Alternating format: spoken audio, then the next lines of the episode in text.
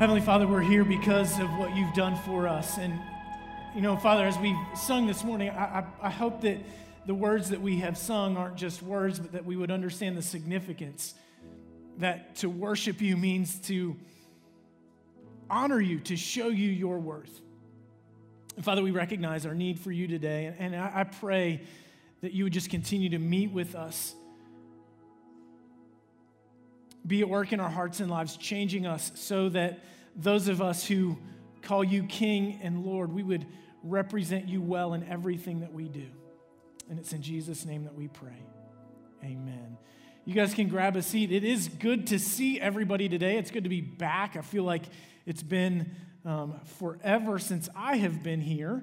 Um, and so uh, uh I'm, I'm glad to be back with you this morning. Those of you who are guests with us, either here in the room or watching online, thanks so much um, for tuning in or joining us today. And if I haven't had a chance to meet you yet, my name is Bill. It's my privilege to serve as the lead pastor here at the table. You know, as we gather together today, I think the reality is that many of us do with heavy hearts. Uh, certainly heartbroken with what we watched unfold um, at the Capitol on Wednesday of this week. And I, I, don't know, hopefully everybody got a chance to watch uh, the short video that I put out on Thursday, because I think in these moments we have an incredible opportunity to point people back to Jesus. And, and so we have to remember that we are called to be salt and light. And so it is my encouragement for all of us in conversations that we have in interactions that we have on social media that we remember we are to represent Jesus in everything that we do. And so may his character um, be a guide for all of us. But it's not just that. I mean, I know within our church family, as we are here, there are many who are struggling with COVID. There are those who are worried about family members who are severely struggling with the effects of COVID. There are those within our church family who have lost loved ones and friends this week um, to COVID. And so, um, before we get into the message, I, I just want to pray for us. I, I want to pray for our country. I want to pray for us in recognition that, man, in these moments with all of these things that are happening, we desperately need God to be at work um, in our world, and then, you know, prayerfully that God would work through us as well. Um, so, will you join me in, in prayer? Heavenly Father, as we gather together today, we humbly come before you. God, recognizing our, our need for you to be at work in this world.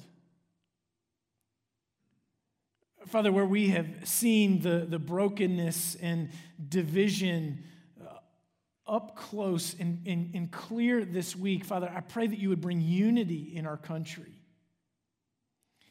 That would, we would be a people who, though we may disagree on issues or the solutions to certain problems, but that, Father, we would be able to come together in civility. Father, I pray for our role in these moments. I know, Father, that you have called us, as Jesus said in the Beatitudes, to be peacemakers. And I pray that you would guide us in how to do that. So, Father, convict us and, and help us to think wisely about the things that we say or posts that we make on social media or comments that we have. May everything that we do be honoring and glorifying to you alone. Father, I know that in our midst are many who, whose hearts are heavy. Worried about loved ones who are sick, some who are heartbroken over the loss of a family member or a friend. And so, God, for those families, for those people, I pray that you would extend grace and mercy. I think about the promise that we read in the book of Hebrews that says we can come boldly before your throne and you will give us grace and mercy when we need it the most. And Father, I know that there are many in our body who need grace and mercy. Lord Jesus, thank you for leaving us the Holy Spirit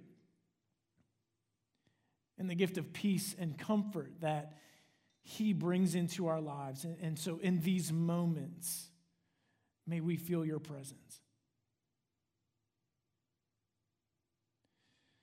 Father, with all the things that could be distracting us this morning, I pray that just for a few minutes we would just be able to hear from you. Encourage us, guide us, strengthen us.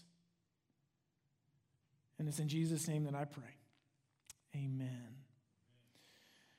You know, so today is January the 10th, right? And so if you are a New Year's resolution type person, at this point, hopefully you're still hanging on to that resolution. You haven't quite given up yet. I heard the other day that the most popular New Year's resolution is something along the, the, the, lines of health and fitness, you know, to work out, get in shape, lose weight, whatever it is. That's the most popular uh, New Year's resolution. And typically, in a typical year, this is obviously an atypical year, but in a typical year, what that usually comes with is a membership to a gym. And outside of just belonging to the YMCA or something like that, there's only been one period in my entire life where I actually belonged to a gym. And it was uh, the, while I was in seminary in Dallas, I was uh, able to belong to the Baylor Tom Landry Fitness Center that's associated with Baylor Hospital in downtown Dallas. When you're a student at Dallas Seminary, one of the privileges of that or perks to being a student at Dallas Seminary is that you can, at a highly, highly discounted rate, you can join the Tom Landry Fitness Center. And it is absolutely first class.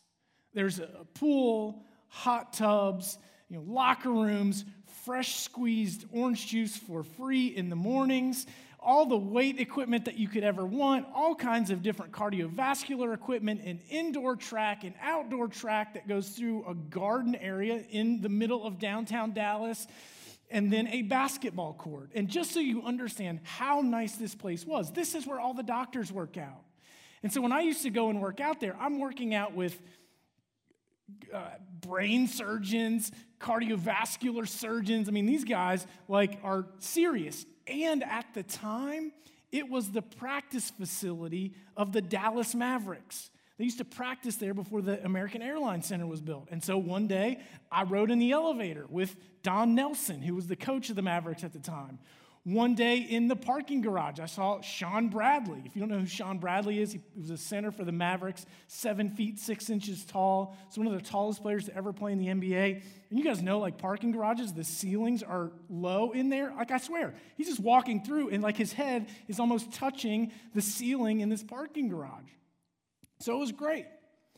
But I hated going to work out every January because every January, you have all of these people show up who decided for their New Year's resolution they were going to start working out.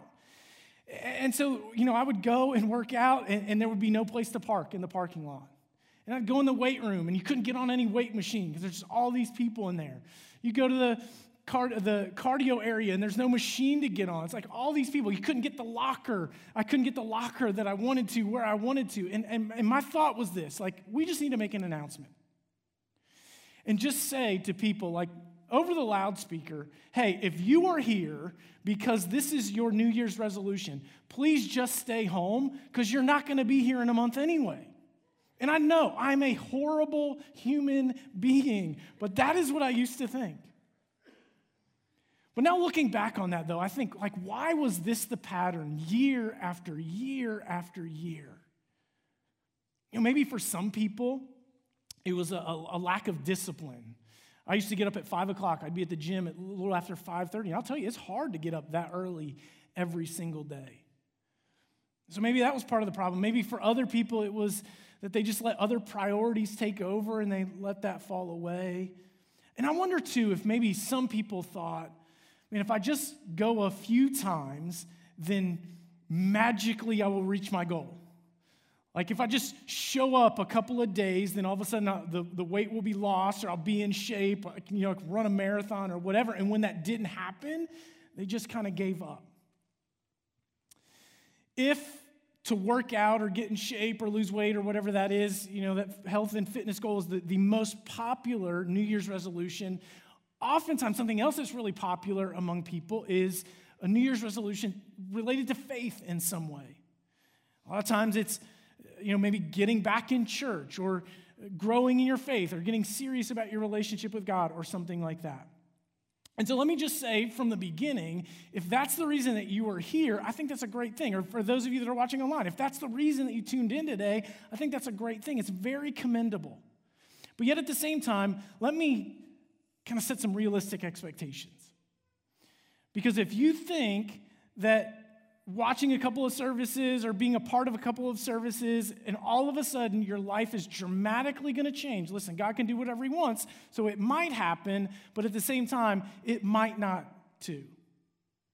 And I will tell you this like, if your goal is to be a regular part of church, I will tell you there are going to be things within the next couple of weeks that will come up that could keep you from being here or watching a service. There's going to be Sunday mornings where you think, man, I just don't want to get out of bed today. Let me tell you this. If, though all of those things can happen, if you do what you feel like you need to do in order to grow in your faith, over, it may not happen overnight, but over a longer period of time, I absolutely 100% believe that God will do something significant in your life and He'll change you. This is the third week of our series that we've called the early years, where we're looking at kind of the early life of Jesus in Luke's gospel, Luke's life story of Jesus. We started off the first week a couple of weeks ago when we were just online, uh, and, and, I talked a little bit about the introduction to Luke's gospel. So, talking about who Luke was and why we can trust what he said about Jesus. Last week, we talked a little bit about who Jesus is, and we, we talked about how Jesus is real. He's not like Superman, he didn't just show up out of nowhere. Uh, at the same time, that so the stories about Jesus, the things that we read about Jesus, they're not myth or legend, but we can trust them.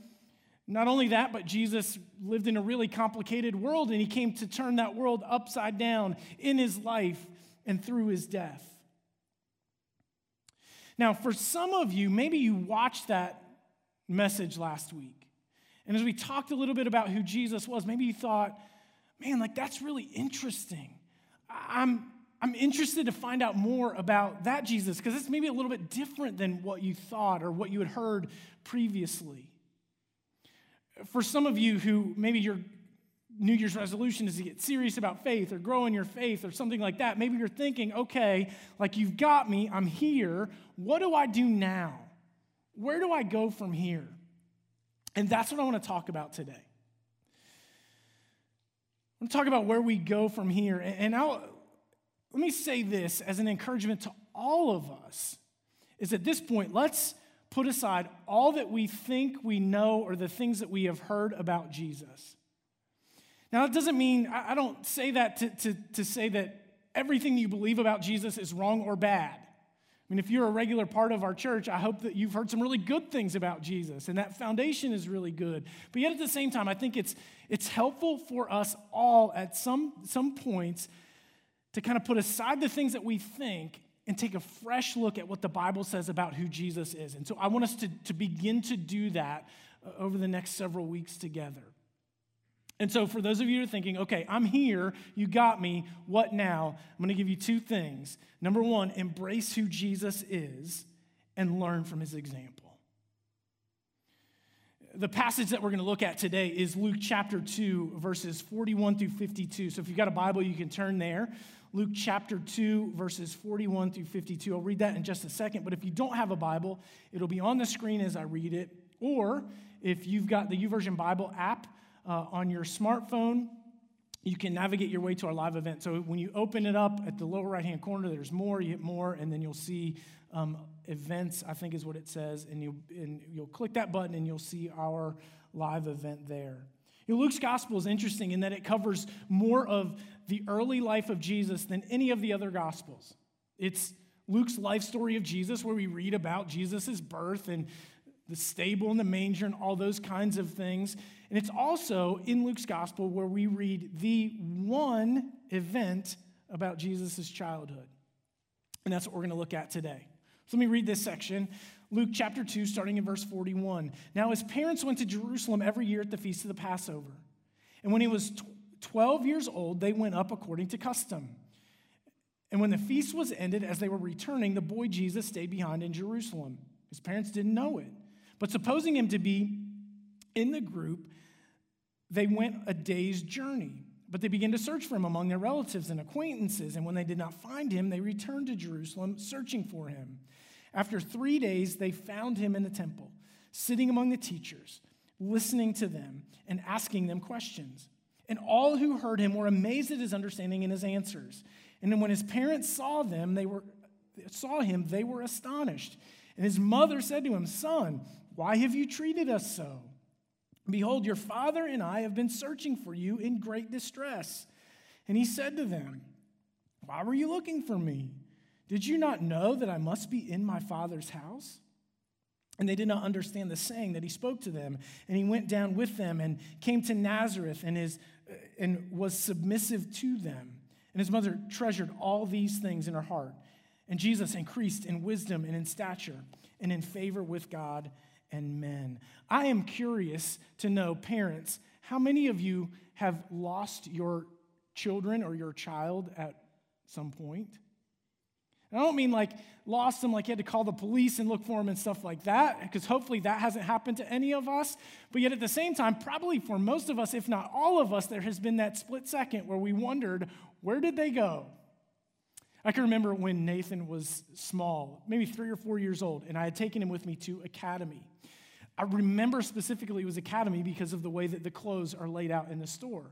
And so I had been looking for something, probably searching for my size in something, and you know, was digging through there, found what I was looking for, turned around, and Nathan was gone.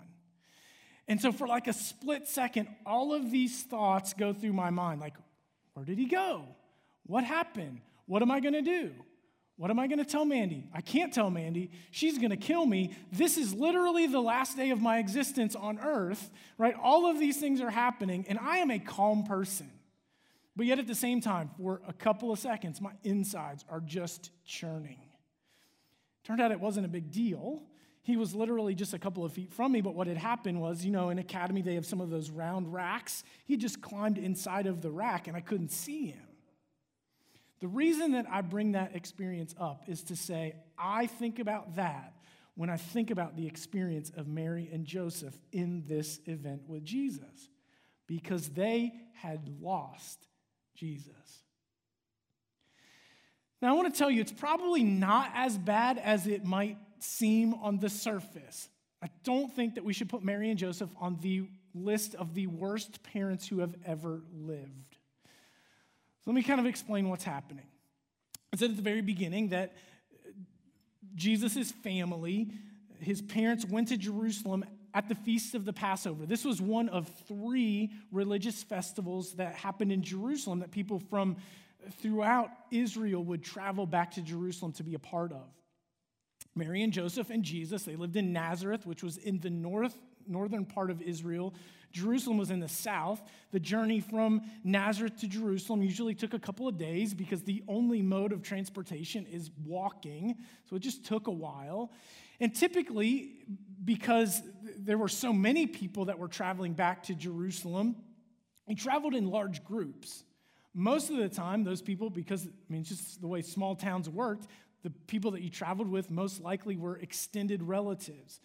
And so that was the, the case here that Mary and Joseph and Jesus traveled with a larger group of people. And a lot of times, what happened when they were traveling is the guys ended up kind of walking together, and then the women and children walked together as well. Sometimes the men would walk out in front, maybe as far as a quarter mile or a half a mile. And so you can see how easily it would be for Joseph to not see Jesus, but just assume he was with Mary, and Mary to not see Jesus, and as a 12 year old boy, assume that maybe he's transitioned to walking with the men now.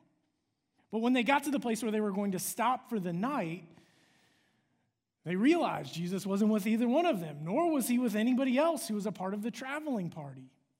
And so then they went back to Jerusalem to find him. And it says that they it took 3 days. They searched for Jesus for 3 days. And it's probably again not quite as long as we think. Most people believe it's kind of thinking this way, it's one day out, one day back, and they found him early on the third day. And so they found Jesus in the temple, surrounded by all these teachers, and having this conversation. They're talking back and forth uh, uh, about the Old Testament law and the significance of it and all of these things. And it's Mary who speaks up to Jesus and says, Why did you do this to us? You about caused us to have a heart attack. Like, how many of your parents ever said something to you like that?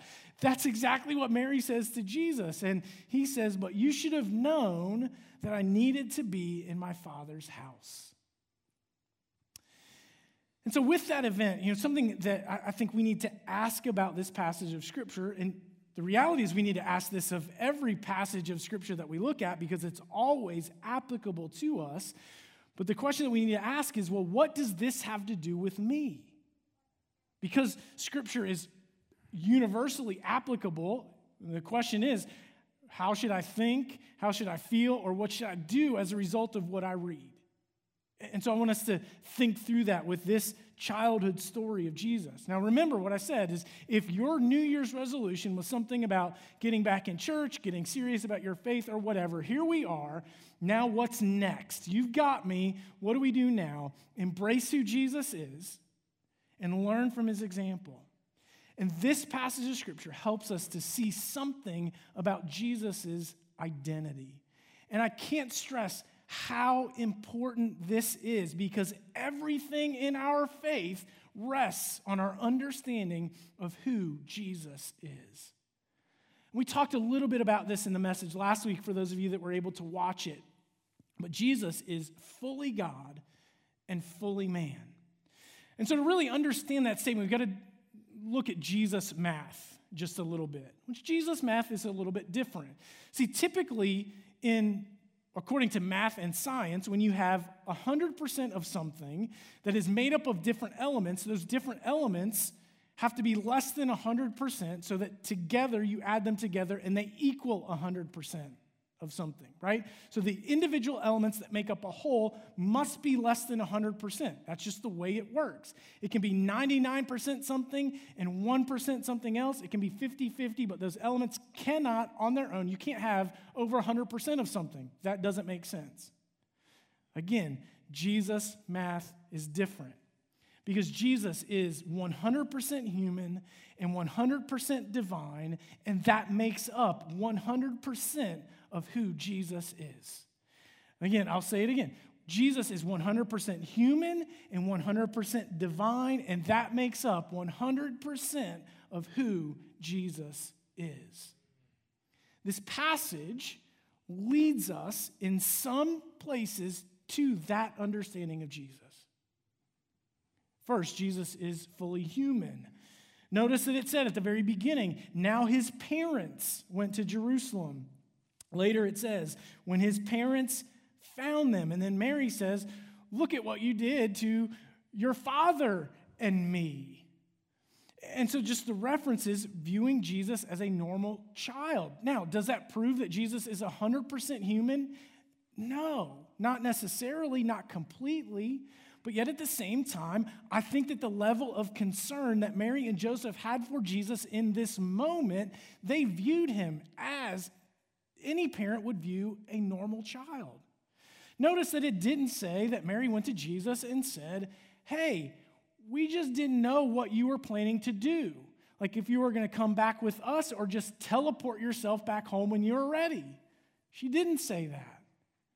She was concerned for his well being. She also didn't say, Hey, Jesus, no, I wasn't worried about you because I know all about the angels who watch over you all the time, so I wasn't really worried. She didn't say that.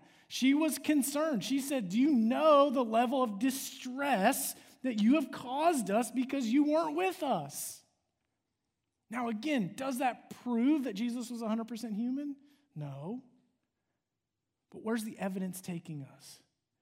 Because not only is Jesus 100% human, at the same time, you see something different about him. He's also 100% divine. Some of this shows up in Jesus' answer. So when Mary says, Hey, like, what's happening? Why did you do this to us? And he says, You should have known that I must be in my Father's house.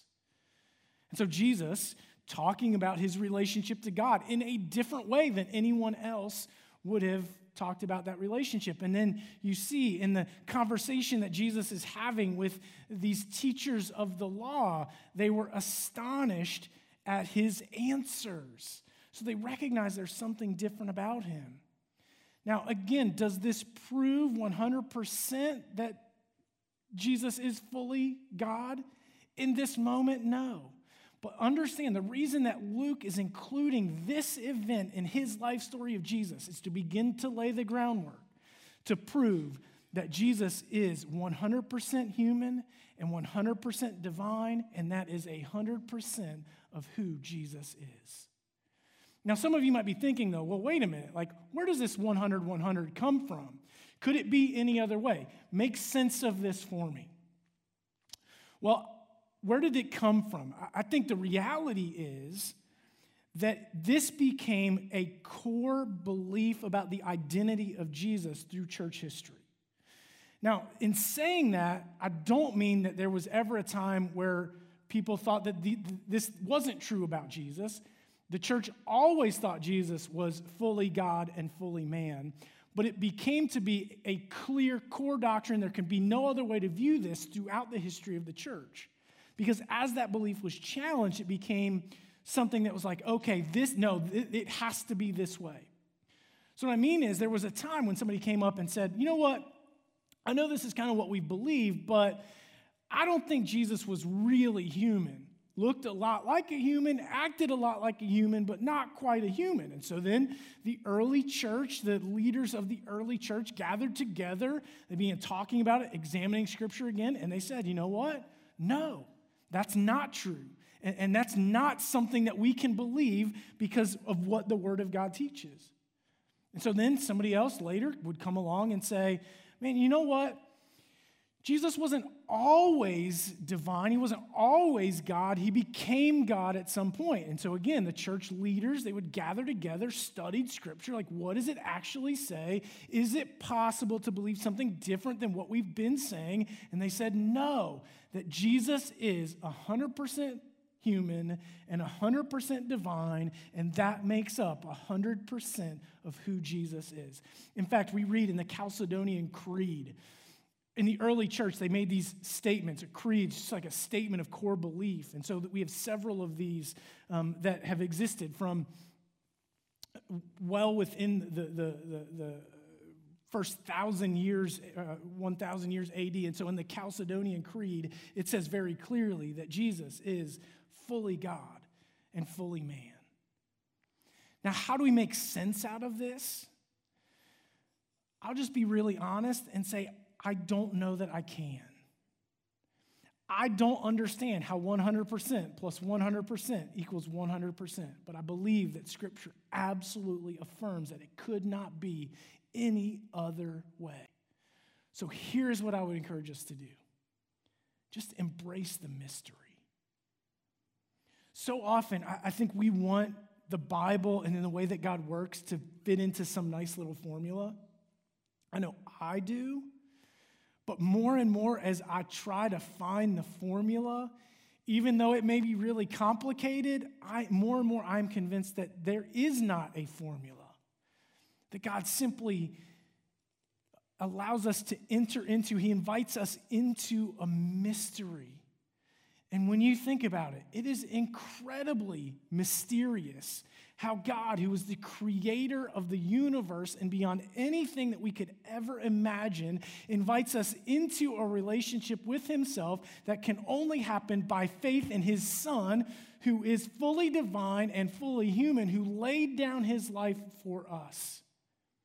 And He is fully human and fully divine and our perfect sacrifice, and it could not be any other way.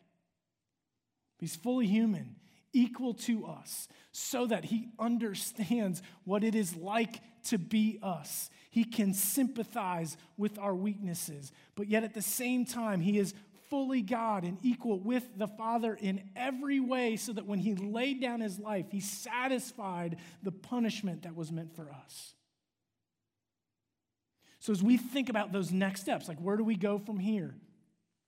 Embrace the mystery of who Jesus is and then follow his example. And we see a few things in this passage that I think we should learn from. As you think about maybe your goal is to kind of be in church regularly. I will tell you, you won't have to work real hard to find somebody who says, you know what, you don't have to go to church to be a Christian. And you might come to me and say, Bill, is that true? Is it true that you don't have to go to church to be a Christian? As much as I would like to give you a different answer, reluctantly, I would say, yes. That is true. You don't have to go to church to be a Christian, but that is not the way that God meant it. God never meant for us to relate to Him in isolation from other people, but we're meant to do it together. And we see some of that in the example of Jesus. It actually shows up with his parents because it says in verse 41 now his parents went to Jerusalem every year at the feast of the Passover. So, this was something that Mary and Joseph instilled in Jesus' life, and then he continued to practice throughout his life. We see it in his ministry. He always went to Jerusalem for these feasts. So, those times when Jews gathered together to worship God and to remember the things that God had done for his people, Israel, Jesus was always there. Now, did you have to go back to Jerusalem to be Jewish? No. You didn't. You didn't stop being Jewish because you missed one of the festivals, but yet at the same time, you went because this is who you were. Why would you not go and celebrate the goodness of God and the grace of God? And it was transformative for all those people who gathered together. Now, I know we are in a crazy situation right now. And for those of you that are just watching online, and you're, the reason that you haven't been with us maybe for the last several months is because you're being cautious about your health. Listen, I understand that. But at the same time, hopefully at some point this year, as things get back to normal, we can't substitute watching a service for gathering together with people because I still think there's something special about gathering together. There's something transformative about gathering together. It helps us to know that we're not in this struggle alone and that together we're going to try to figure out what it means to live for Jesus in this crazy world. And it shows that you're serious about your faith. So it's the first thing I look at Jesus. Okay, we've got to prioritize gathering together in some way. The second thing that I see in Jesus his example for us is that we need to uh, look for opportunities to grow and ask questions. I mean, that was the reason that Jesus didn't go back with his parents to Nazareth and stay behind because he wanted to learn and grow and ask questions. And we see Jesus, who is gathered together, Mary and Joseph, they found him with all these teachers around him. And sometimes people get the idea that it was Jesus who was doing the teaching. I don't think that that was the case. I think it was Jesus in the posture of a student learning from these teachers. And was he asking questions? Was he asking hard questions? I think so. Was he pushing back on answers that he would get sometimes? I think so. But the posture of Jesus in that moment was that of a student who was looking to learn and grow. See, at some point, I think we have to move beyond Sunday morning and look for opportunities to, to grow where we can ask questions, We, at this time last year, we launched what we refer to as the table pathway. It's the stages of growth. Uh, as a follower of Christ, we've just kind of labeled them a little bit. And so we say that those four stages are explore, grow, build, and multiply. And kind of today, we're talking about those, or uh, maybe the message is more directed to those who are kind of exploring faith a little bit and things like that. But at some point, again, we have to move beyond Sunday morning and look for opportunities to grow where we can ask questions. The reason being, like, it would be super weird if you raise your hand right now and try to ask me a question. I don't know what I would do if you did that. Try to ignore you and look you know, in the opposite direction. Now, having said that, though, if you ever have questions about anything that I say or is said from this platform on a Sunday morning, I want you to ask, just not in the middle of a service. So send me an email because I, I, don't want you to be confused or have questions about anything we say. But yet at the same time, we have environments that are more conducive to you asking questions where there can be give and take. This communication is very one sided. You just sit and listen. So, for those of you that are new, I want to let you know about something that's getting ready to start on Wednesday evenings in February. It's what we call Formed. Most of the time, when we talk about Formed, we talk about how, you know, it's for those people who are newer to the church and are ready to get more plugged in, looking for next steps, or those of you that are interested in partnership at the table. And if you're not familiar with our language, but you are familiar with some church language, think membership. And so, a lot of times, my fear is that when we say that, people think, well, I don't need that.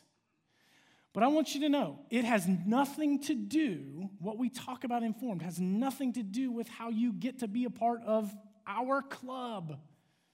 It has everything to do with growth as a follower of Jesus. Because the only things that we talk about is what God wants to do in you and through you. And we talk a little bit about how it works as we gather together. And so, if you are looking for a place to grow and ask questions, that's a great place for you to start. And so, we'll get the registration link out to you. You can sign up to be a part of that. We'll do it live uh, on Wednesdays in person from 7 to 8. We'll also do that online for those that aren't able to be here for us. And I actually, I'm thinking we'll, probably even record that. Um, and so I can send out the videos if you have another priority on Wednesday nights, but really want to, to, to be a part of, of that experience. So let me say this as we get finished. If you begin to make these priority changes, it's likely that some people around you will not understand why. If you really make spiritual growth a priority and you begin to prioritize some of these things a little bit differently than maybe the way that you've lived your life, other people around you will be like, What are you doing? That doesn't make sense. Notice that it says here that Mary and Joseph didn't understand why Jesus was doing what he was doing. Even they didn't understand. And so people will be like, Look, I don't get what you're doing. And that's okay. Hang in there. So, as we think about where we go from here, your life, listen, I, God can do whatever He wants. And if you show up once, your life may be radically changed forever. But it may not happen that way. But over a long period of time, as you discipline yourself to embrace the mystery of who Jesus is, and with everything that you do, you learn from his example and you begin to live that out, God will do a significant work in your life. Just hang in there and don't give up. Let's pray. Heavenly Father, we recognize our need for you. And for those of us who are thinking about growth, spiritual growth, getting serious about church or whatever it is as a goal for this year, Father, we need your help. We, we need your Holy Spirit to teach us and guide us. May we embrace the mystery of who Jesus is and learn from his example so that in everything that we do, our lives look more and more like his. And it's in Jesus' name that we pray. Amen. And obviously, they, I went so long on my first day back for like a month that uh, we're just canceling the last song, which I think is rude. So go, Wayne. Um, that he is a little out of practice, and so he went a little bit longer than normal, or maybe he just had so much to say. But thank you guys so much for being here uh, with us this morning, whether you're watching online or here. uh, in the room today. Um, before we leave, I, I do want to just encourage us, for those of us who are partners or the table is our home, that we can continue to worship in how we give. Uh, because you guys give, we get an opportunity um, to, to do a lot of different things here. I know I'm thankful for your hearts and your minds to, to do so. Um, and so as you leave, there's places in the back um, where you can give or you can visit, visit our website, thetablecc.com. Um, and, and really just know this. Uh, we appreciate the heart to partner with us in the ministry that God has called us to here uh, in our community and around the world. Uh, a couple of other things before we go. Bill mentioned a forum that's going to get started here uh, in February, but we also have uh, some different things. We have small groups that will happen, and uh, one in particular called Reengage, which is our, our marriage ministry group. And, and those things will happen in February as well. And so you can visit our website or you can stop by in the lobby and ask us more questions on those things. Uh, but with nothing else, you guys are dismissed. Have a great rest of your day. Hopefully it snows, um, but I don't know.